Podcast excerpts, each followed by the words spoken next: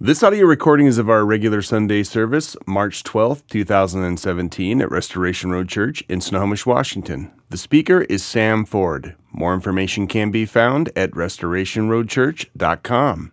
Genesis 42, I'm going to go through different chunks of it. Uh, I'll actually hit the back half of it next week, but I'm going to begin with the first five verses in the continuing story of Joseph. Verse 42, I'm sorry, chapter 42, verse 1 says this When Jacob learned that there was grain for sale in Egypt, he said to his sons, Why do you look at one another? And he said, Behold, I have heard that there is grain for sale in Egypt. Go down and buy grain for us there that we may live and not die.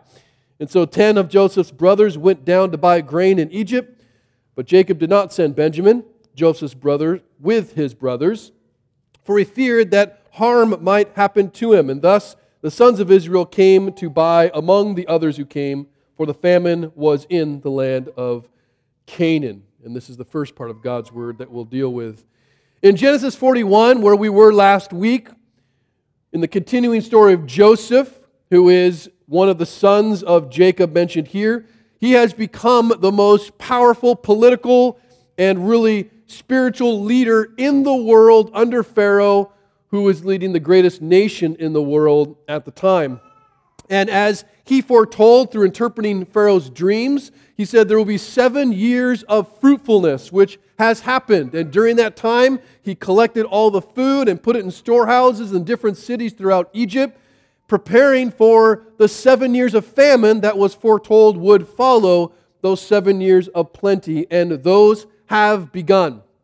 And the entire world and that means the known world is suffering under this famine, but Joseph's leadership, because of his leadership, Egypt is not suffering. They are the one place, one nation that is prepared.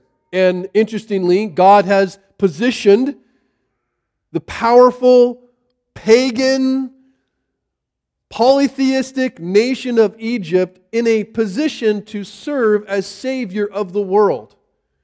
And it should be interesting as you imagine Moses writing this down and Israel hearing it perhaps the first time in a long time, having just been freed from Egypt because they were enslaved and being brutally treated, to learn that God at one point used that same nation to save the world. Again, it gives us insight into how God works in some of the most darkest and evilest of things. But at this point, as the famine's in the world, back in Canaan, they are also suffering. Jacob and his sons and their wives and their children are also suffering like the rest of the world, and they are starving. The famine has reached Canaan, and the future of God's people is threatened, and God's people are the ones who've been given promises to bless the world, so God's promises, in some sense, are seemingly threatened. Apparently, Jacob is pretty frustrated with his 10 older boys. And these aren't boys as much as men. Joseph was 17 and he was uh, just a little bit older than Benjamin. Benjamin is much younger, obviously, but he's the youngest. And these are young men with families and they have done nothing. He seems frustrated that they seem to lack motivation in solving the problem because he begins by saying, Why are you guys standing there and looking at each other doing nothing about this? He says, I've heard in Egypt they got lots of grain. Why don't you guys get off your rears and go down there and get some food for our families because this is a matter of life and death. This is not just some good advice. This is not just suggestion or a proposal. This is a matter of life and death. If you guys don't do this, we're going to die. That's how dire the situation is. And Jacob may not realize this, but he is certainly correct, practically speaking. If they don't get grain, they don't get food, their families are going to die. But he is also correct spiritually. If they don't get down to Egypt, they will not be saved. And it gives us just a little snapshot into pain. And that is if we don't rightly respond to pain, we will not be saved. If they don't rightly respond to this pain point that they're experiencing, they will not experience salvation because there is a wrong and a right way to respond to pain. And usually we try to do everything to get away from it as opposed to pressing into it, which is what they're going to be asked to do. Because the story of Joseph and the story of his brothers is the story of this big word called reconciliation, of which we probably all believe we know the meaning of. This is certainly a short story, a real, true historical story about a man and his family, but it is portraying for us, it is pointing to a much larger story about the family of God. Genesis 42 marks the beginning of the reconciliation of a relationship that was ruined by sin. You go, what is okay, what is reconciliation? What do we mean by that? Well, as we saw many chapters ago with Joseph and his brothers, a relationship was ruined. And there are two things that, that make reconciliation necessary, and likely will make it necessary in your life at some point if it hasn't already. Only two things need to be there in order for you to have the potential of reconciliation that is, people and sin. So if you're ever around people and sin, you're probably going to have to deal with reconciliation at some point. Okay? And some of you have probably already dealt with it. Maybe not in this way. We'll see. But even if you never end up throwing your friend or your spouse or someone you know in a pit and they end up in prison and all these terrible experiences, likely what will happen is that you will have a fight, you'll have an argument, you'll have a disagreement. One of you will make a horrible decision of some kind, and it will ruin a good relationship. Given enough time, every relationship will be attacked, even ruined, hurt by sin. Whether it be relationship with your spouse, relationship with a friend, relationship with a coworker, relationship with your children. What was once enjoyable will become strained, even awkward, perhaps broken. Friends who were once close become strangers. And if you're not careful, sometimes those strangers can become enemies. Even if you're still married, even if you're in the same family, even if you're neighbors, this kind of brokenness can only be reversed by God governed reconciliation. Reconciliation is simply the restoration of relationship. And to be reconciled is to be fully restored, restored in friendship, restored in harmony, and restored in love. But I will argue that it's not restored back to what was. It's actually restored to something that's better. That's really important because it's going to give you insight into some of the deepest things that we experience, like why did God allow this relationship to get broken? It'll give us insight into some of the deepest questions, like why would He have ever put a tree in the garden and allow men to fall? I'm going to argue and just put on the shelf for a second that was for a better relationship, a greater relationship that wouldn't have been possible had brokenness not come in. I know it's hard to believe. But when you read Ephesians 1 and God says that his plan included grace, that means his plan is including and planning for sin. Oh, that was too big. That was deep. Whew. Okay, put that on the shelf. We'll come back to it. The process, though, of reconciliation, as we talk about people, requires two different things, one from each kind of part in the relationship, right? One person is going to have to show humility, and one's going to have to show grace. One is going to have to confess the hurt that they've committed, and the other is going to have to forgive the hurt that is committed against them. And guess what? Both are really hard, and we struggle with both of them. But we can learn a lot about relationships through the reconciliation of Joseph and his brothers in this text, and we do. Practically speaking, sometimes we're going to be the offended, sometimes we're going to be the offender. But we can learn those things. But here's what we have to learn. What we have to learn, what we must learn from this text is about a relationship with God. And here's something just to kind of sit in your head a little bit. In terms of a relationship with God, we, you, me, we alone make reconciliation necessary. We do that.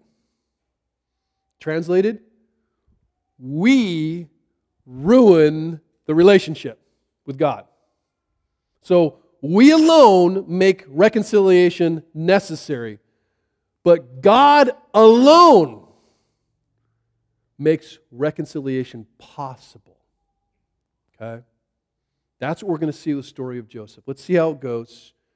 As I said, as you read the text, it takes two to tango as we're talking about earthly relationships.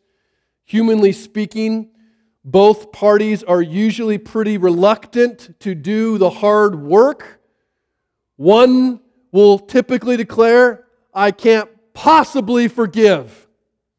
That hurt too much. That was too painful. 13 years. I can't possibly forgive that. No way. Too far. The other will typically say, There's no way I'm going to admit I was wrong. There's no way I'm going to say that I messed up. You know what happened if I let that out? If I tell people what I've done? So those, that's the struggle. One or the other. Joseph's brothers represent the latter. They don't dare say what they've done. They don't dare confess what they've done. They've likely heard the same news their father did. It's not like, oh, really, Dad? Egypt has food? I didn't know. Everyone likely knows this. He's wondering, why, why haven't you guys suggested this solution? Maybe they've suggested other ones. Maybe they were looking for something like a more, an easier way to deal with it than going 250 miles to the capital of Egypt. But whatever reason they have, I think what is certain is that they are willing to endure a lot of pain and delay what they know they need to do because they do not want to go to Egypt. The ten brothers do not want to go to Egypt. And why? Why wouldn't they ever want to go to Egypt? Well, Egypt is where Joseph was sent 13 years ago. And they know that full well. Egypt is where they made their greatest mistake. Egypt is where they've hidden their sin. Egypt is that place in the past that they want to forget and they don't want to face. Can we just move on? And God is saying, No, I'm going to make you face what you have not confessed. But what you see in these guys is something that blows our mind, but it shouldn't really because we're guilty of the exact same thing. Fear of being exposed like the fear of being known for what they are, for what they've done, is greater than the fear of death for them.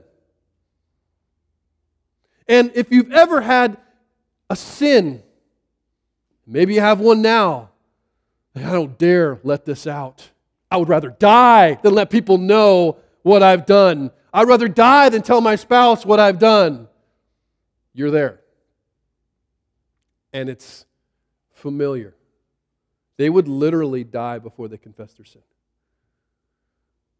But God has saved Joseph, and now he's going to save the rest of his family through reconciling this relationship and through forcing them to deal with it. But to be fully restored, Joseph's brothers are going to have to come face to face with Joseph and their sin. But in order to bring them all together, what does he do? he brings a global famine. A global, something pretty horrible, pretty painful. He creates an environment that hurts.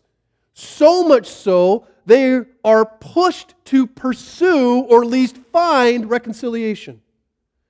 An environment is created that they never would have chosen, which makes reconciliation even possible. He literally empties the stomachs of the people, all people, so that he can ultimately fill their hearts up. And the famine can represent really any hardship in our life. For his brothers, it is that thing that takes them a step toward the person they need to reconcile with. Essentially, God forces them, pushes them, shoves them into their past to deal with unconfessed sin so that they can be saved. And you should ask yourself this is something that, that I just kind of pondered. We should consider those with whom we have broken relationships with, whose salvation is at risk. And what I mean is, how many of us, because we're so against reconciling and doing the hard work, are actually becoming a speed bump to that person's salvation? hindering it. The truth is, when you have physical or emotional pain, that's often the catalyst for spiritual reconciliation. You don't believe me? Well, I've experienced it. Maybe you have. Yes, cat's out of the bag. There are broken relationships in my life. That has happened before. If you're human, that's going to happen. I remember one in particular that was very difficult. And it was so difficult that, and we've reconciled, but I'll come back. But before there was reconciliation, and this wasn't like I had done, here's the 17 things I've done, here's the 17 things that you've done. It was just broken. It broke. And so whenever I thought of this individual, I'd get a pit in my stomach. And if you can think of a person like that, if you have someone in your life, whether they are really close to you, whether they're in your family or, or someone in your past, and you think of them, and you go, oh. If you can imagine them walking into Starbucks when you're there, and what do you feel? When I used to think about this person and, and imagine them, and I would almost watch for them to walk into Starbucks, I would think of my escape plan because I wanted to avoid them. Right? Oh, there they are out of here because I want to deal with it. And you know what? That emotional pit, that emotional pain was, I believe, God's way of pushing me to reconcile, to relieve that pain. The pain of famine, in this case, humbles them enough to seek relief. Pain is not the enemy. We always look at pain as being this horrible thing, and because it hurts. But there's a goodness to pain. Sometimes pain actually restrains us from what we shouldn't do, right? It hurts, go no further. But other times, pain actually compels us towards what we should. C.S. Lewis has famously said that pain insists upon being attended to God whispers to us in our pleasures, speaks in our consciences, but he shouts in our pains. It is his megaphone to rouse a deaf world. See, God desires us to be reconciled with one another, and he is even more re- devoted to being reconciled with him. And in order to get that to a place where it's possible, he'll often need to wake us up through pain and make us desperate for rescue. And then we're ready. That's what he does with these boys.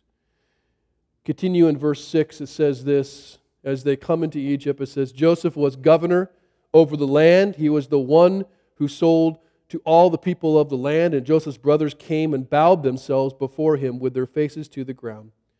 And Joseph saw his brothers and recognized them, but he treated them like strangers, and he spoke roughly to them. Where do you come from? He said. They said, From the land of Canaan to buy food. And Joseph recognized his brothers, but they did not recognize him. And Joseph remembered the dreams that he had dreamed of them, and he said to them, You are spies. You've come to see the nakedness of the land. And they said, No, no, my Lord, your servants have come to buy food. We're all the sons of one man. We're honest men. Your servants have never been spies. And he said to them, No. It is the nakedness of the land you have come to see. And they said, No, we're your servants. We're 12 brothers, sons of one man, in the land of Canaan. Behold, the youngest is this day with your father, and one is no more. What about Joseph's feeling at that moment? That's who they're talking about. One is no more. One's dead. But Joseph said to them, It is as I said to you, You're spies. And by this you shall be tested. By the life of Pharaoh, you shall not go from this place until your youngest brother comes here. Send one of you and let him bring your brother while you remain confined, that your words may be tested whether this is truth in you, or else by the life of Pharaoh, surely you are spies. And he put them all together in custody for three days. So they arrive in Egypt, and they come before the man whom they will later call the man, the Lord of the lands. They don't recognize their brother Joseph, they know him only as Zaphaneth Paneah. It's his Egyptian name. He's standing there with the translator. Joseph, on the other hand, recognizes his brothers immediately, but he doesn't reveal himself immediately. And we're left to wonder what exactly is Joseph feeling right now? Is he angry? Does he hate them? Will he forgive them? What are his first thoughts? There's lots of things he could do here, right? He could just pretend it away because it's just not worth it. I'll just give them their food, move on. But he does speak, and he sounds very angry. The Bible says that Joseph treats his brothers like strangers speaking roughly to them through a translator, even though he speaks Hebrew, keeping up the ruse. Can we imagine, if we just be brutally honest for a second, how you would feel? How I would feel facing brothers who basically declared me dead without really blinking an eye, had put me in a pit where I've been sold into slavery, only to work in a house where I've been falsely accused, thrown in prison. It's been 13 years of pain. 13 years of pain that these guys are responsible for. After 13 years of living through that, I might want to hurt them. I didn't do anything, right? You guys deserve to be punished. Honest men, you guys are liars. You've been lying for 13 years. But in time, we learn that Joseph's not going to use his position to exact justice, which he certainly could. He's going to show mercy. But he's going to do just even more than that, which is, again, we must never forget that as we're reading the scriptures, we don't want to get too stuck in the story and not remind ourselves of the larger story that's going on and being pointed to. So Joseph is, is is going to show mercy. We learn that eventually. He's not going to give them what they deserve. But instead of just forgiving them and going, you know what, guys? It's me, Joseph. I forgive you. Don't you go back?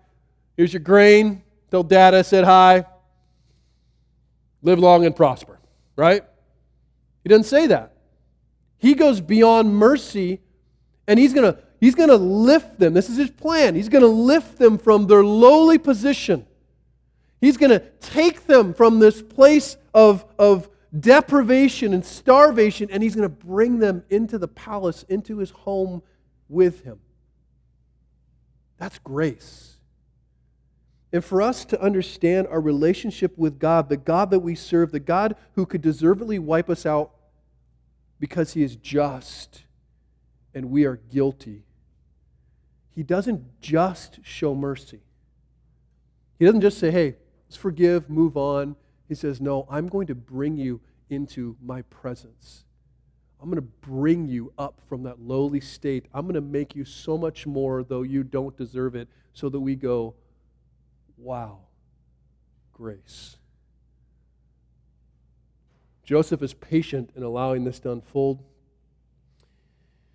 He knows that true God governed reconciliation will demand that these guys go, and he does too, backwards before they go forward.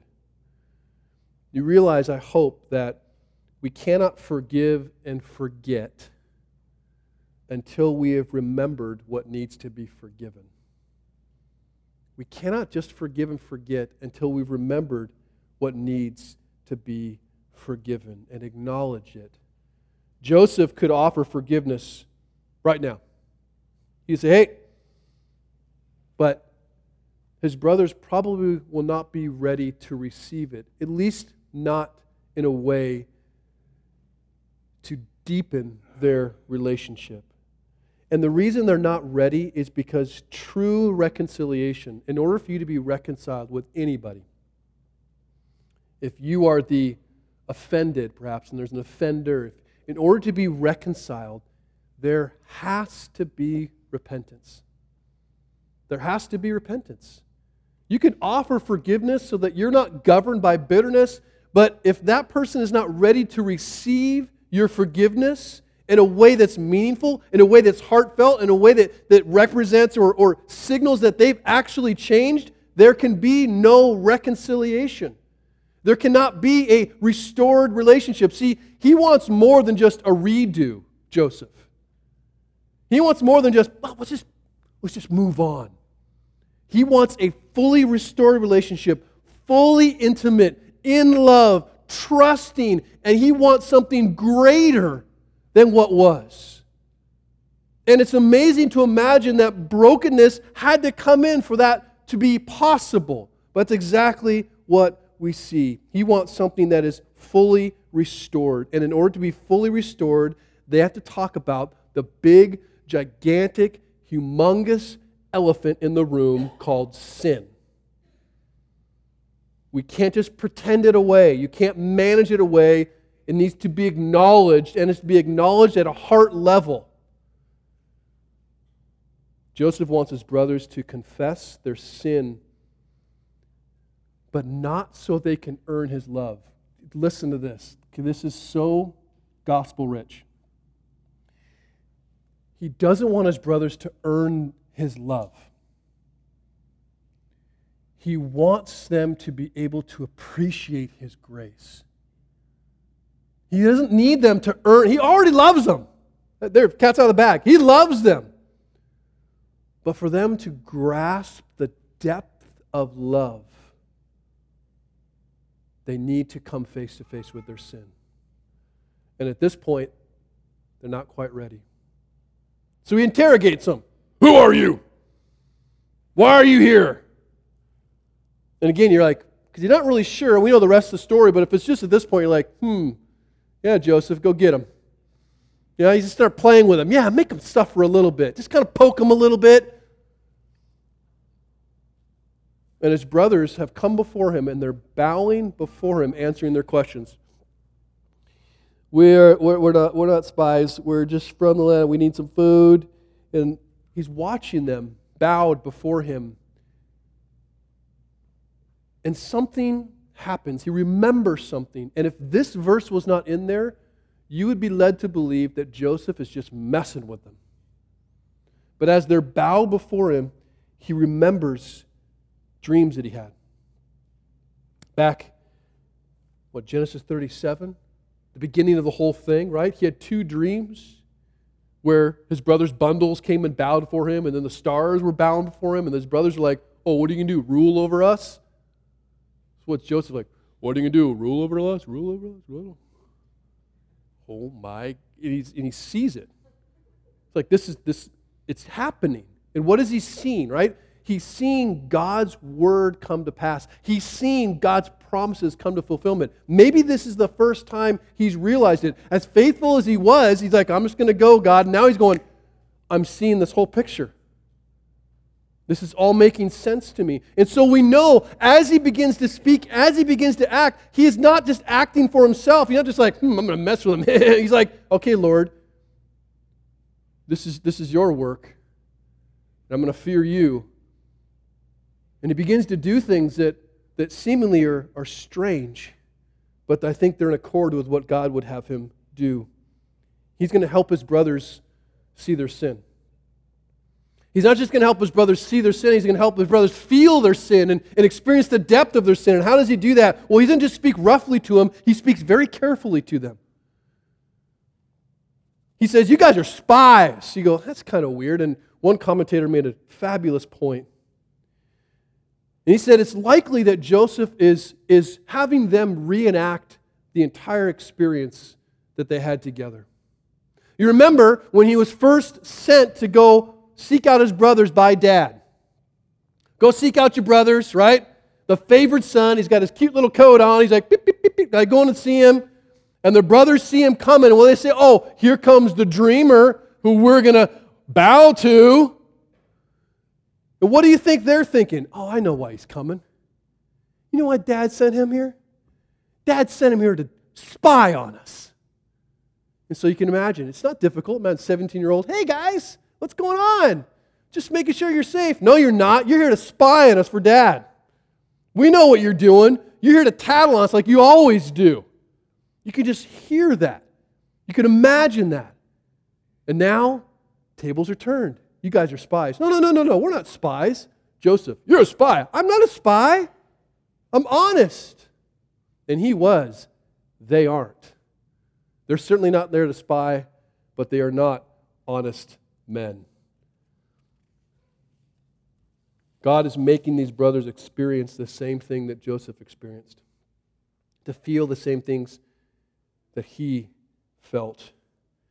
And I've learned that when, when there's broken relationships, like it would be awesome if we had like a repentance pill, right? Like a broken relationship, and you're like, hey, you know what? You really hurt me. No, I didn't. I don't know what you're talking about.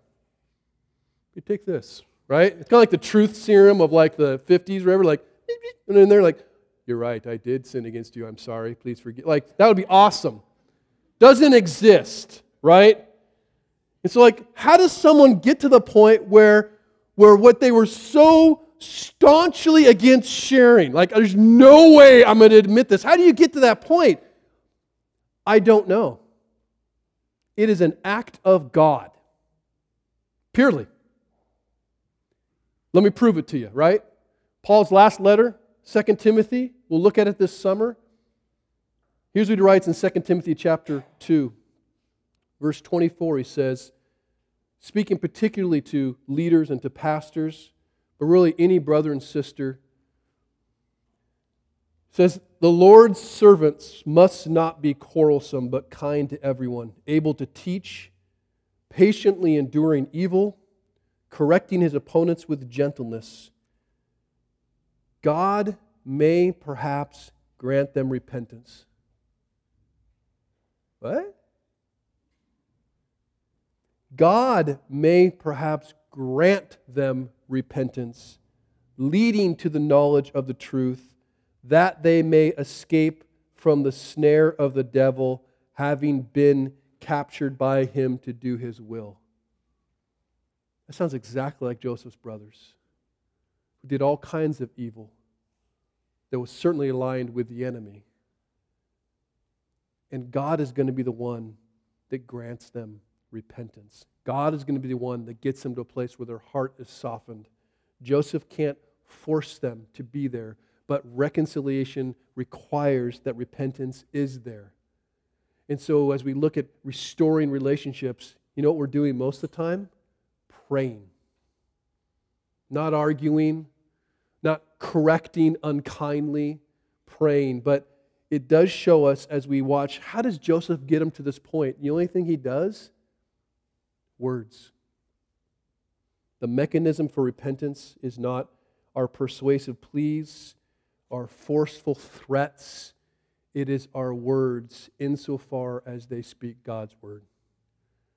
God's words spoken very plainly, hard biblical words spoken gently, true words spoken in love. Through hard but good words, the boys call them rough words.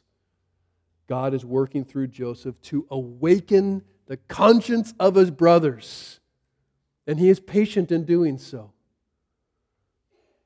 Let's pick it up in verse 18.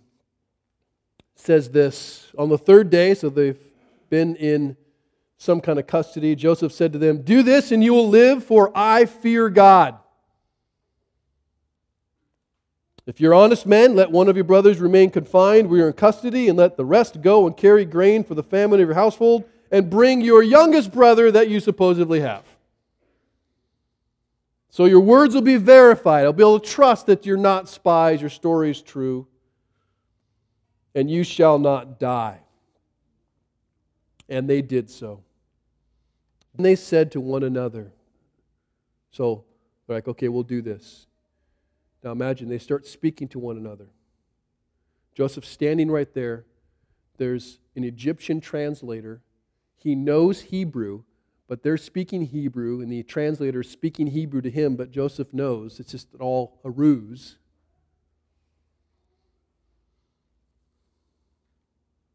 Says this. Then they said to one another, In truth, we are guilty concerning our brother, in that we saw the distress of his soul when he begged us and we didn't listen. That is why this distress has come upon us. And Reuben answered them, Did I not tell you? not to sin against the boy, but you didn't listen. Now here comes the reckoning for our blood. They did not know that Joseph understood them, for there was an interpreter between them. When he turned away from them and wept, he returned to them and spoke to them and took Simeon from them and bound him before their eyes. And Joseph gave orders to fill their bags with grain and to replace every man's money in his sack, give him provisions for the journey. This was done for them. And then they loaded their donkeys and their grain and departed. And as one of them opened his sack to give his donkey fodder at the lodging place, he saw his money in the mouth of his sack, and he said to his brothers, My money has been put back here. Here it is in the mouth of my sack. At this, their hearts failed them. They turned trembling to one another, saying, What is this that God has done? So, upon the release,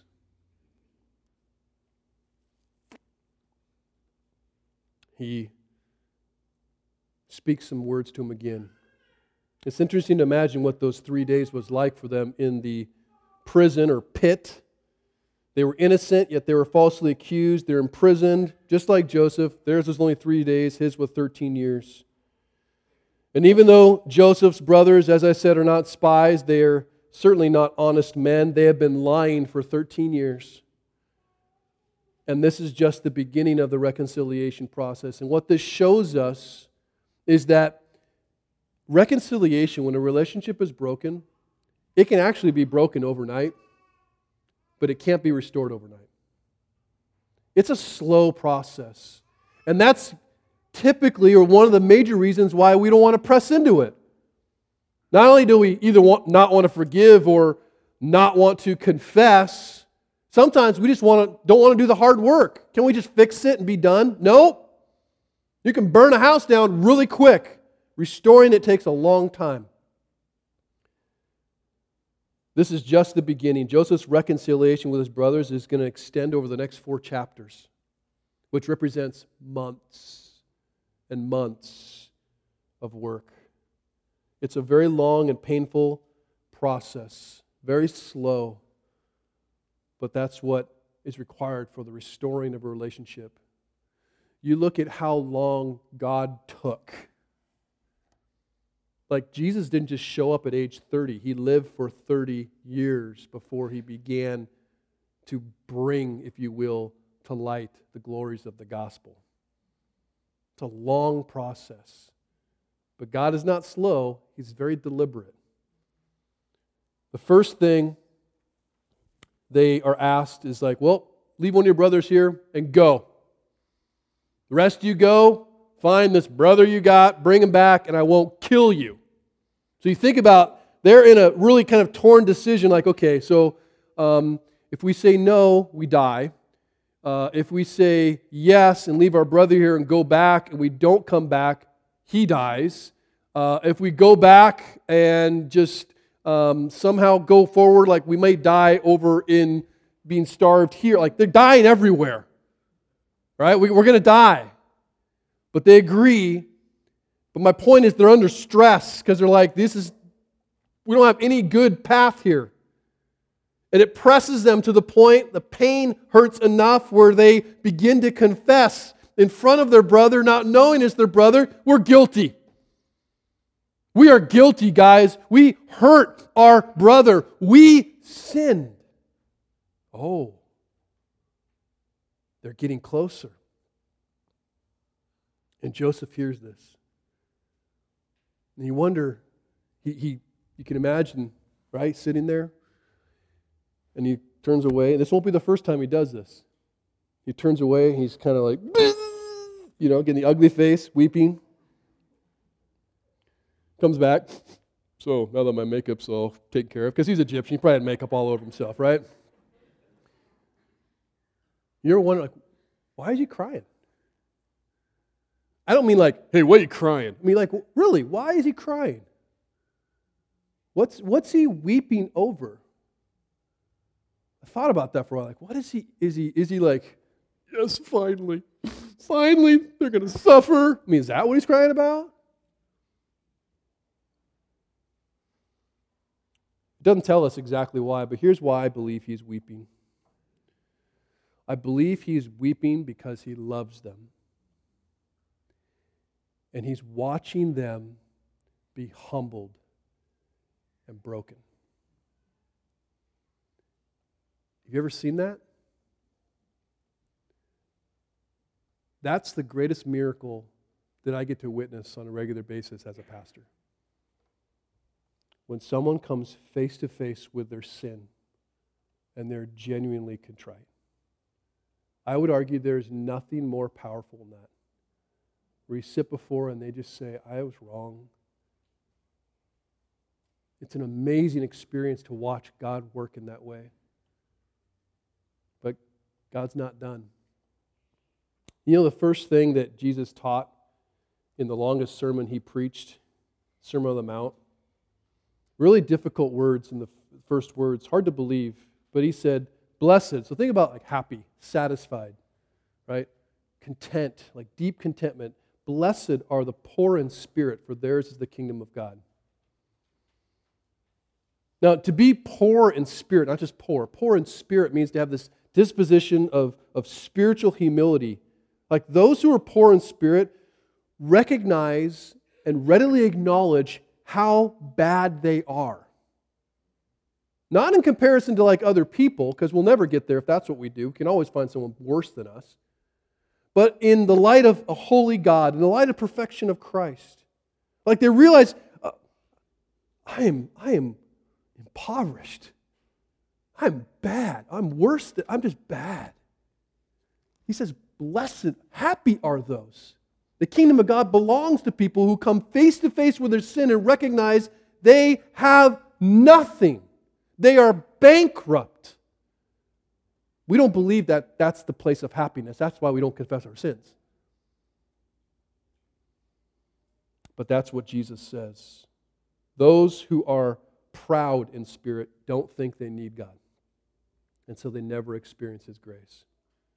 But those who are poor in spirit know they need grace and they receive it. But Joseph, even though he hears that, he's like, they're not quite ready. And you go, why?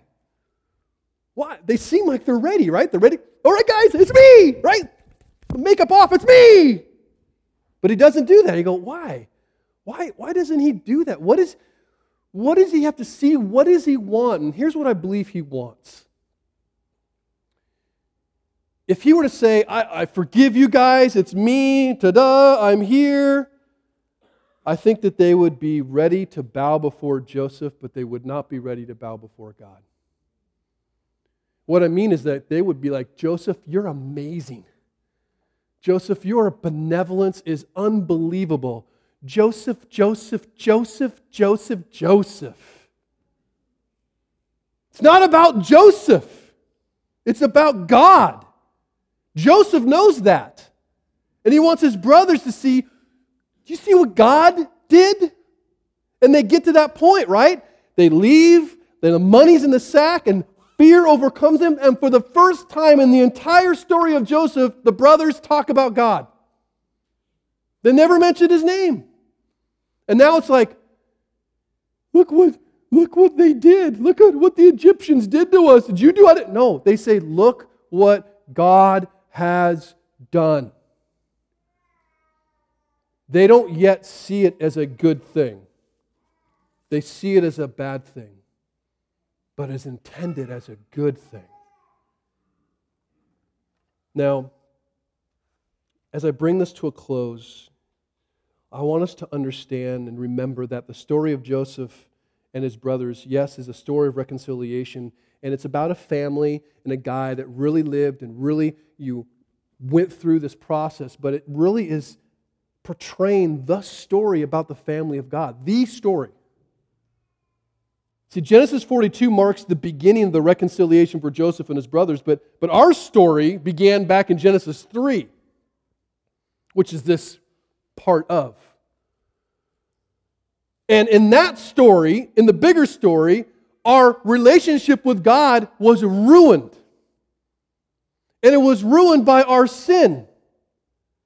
And the great story of the universe the big narrative that encompasses every person, whether they want to believe it or not, is a story of reconciliation between the Creator and His creation.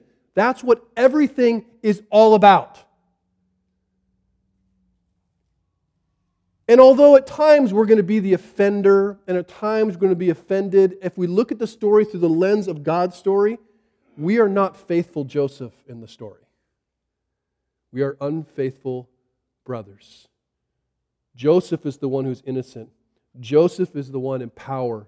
Joseph has the right to kill and punish or the power to show mercy and grace. The brothers have contributed one really important thing to this entire experience sin. Good job, brothers. That's us. As we consider our relationship with God, we bring nothing but a pile of brokenness, a pile of hurt, a pile of sin. We are bad, God is good. We are guilty, God is innocent. We rightly deserve to die for what we have done, and God is just in punishing us. But God in Christ has shown us mercy. And He's actually gone beyond justice, beyond mercy, and He has shown us grace. And His grace is amazing. That the Son of God would take on human flesh and come and be treated like an impostor, just as Joseph was. And as Joseph died, and I mean, Joseph faithfully suffered, Jesus willingly comes and suffers. He, he chooses to suffer.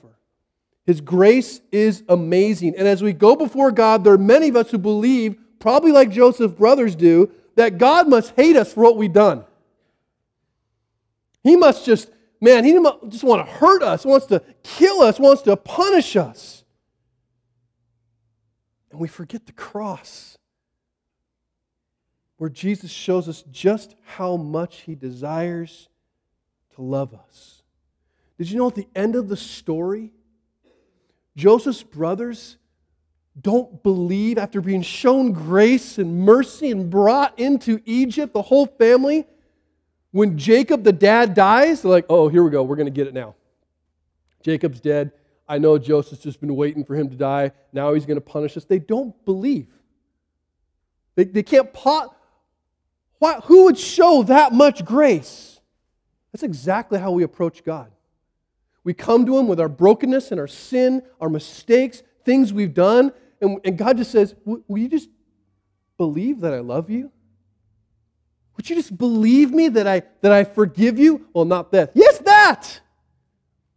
Would you just believe that I actually want to be with you so much, I would send my son to die for you so that I could fix the relationship that you ruined? See, God wants more than just a redo. And that is why I believe He allowed, because it wasn't a surprise to Him, for men to fall.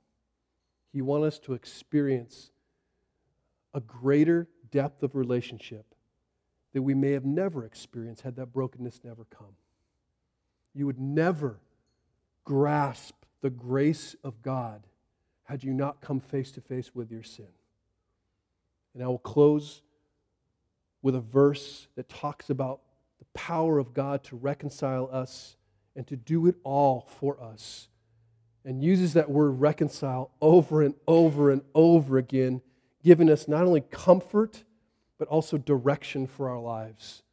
2 Corinthians chapter 5, beginning in verse 16, says this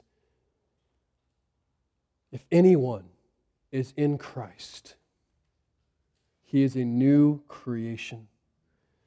The old has passed away. The old has passed away. The hurt that we have committed, the hurt that we have experienced, the guilt that we have, the shame that we have, the old is gone. The new has come. Verse 18 all of this is from God. Moral of the story God does it all. God does it all. God does it all. God does it all. God does it all in Christ for us. We must only believe. All this is from God who through Christ reconciled us to himself and gave us what? The ministry of reconciliation. That is, Christ, in Christ, God was reconciling the world to himself, not counting the sins against them, but entrusting to us the message of reconciliation. Therefore, we are ambassadors to Christ, God making his appeal through us. And so I implore you on this morning to be reconciled with your God. He does not ask you anything because guess what? Anything you have, He didn't want it. He simply asks for you to believe, to confess with your mouth that Jesus is Lord, that He died the death you deserve for your sin, to believe in your heart God raised Him to the dead. He gives you not just, oh, a better life, no, a brand new one, a brand new life and come to the table. My wife was at the women's worship night on Friday, Friday, and she told me just a conversation she had about the communion table. And it was someone in our church, so I'm not making this up like I just want to take credit for it. But what she talked about was how she viewed the table Remember that friend that I, that I told you that, that I was in a broken relationship with or felt like it was broken, pit my stomach, wanting to escape? I saw them.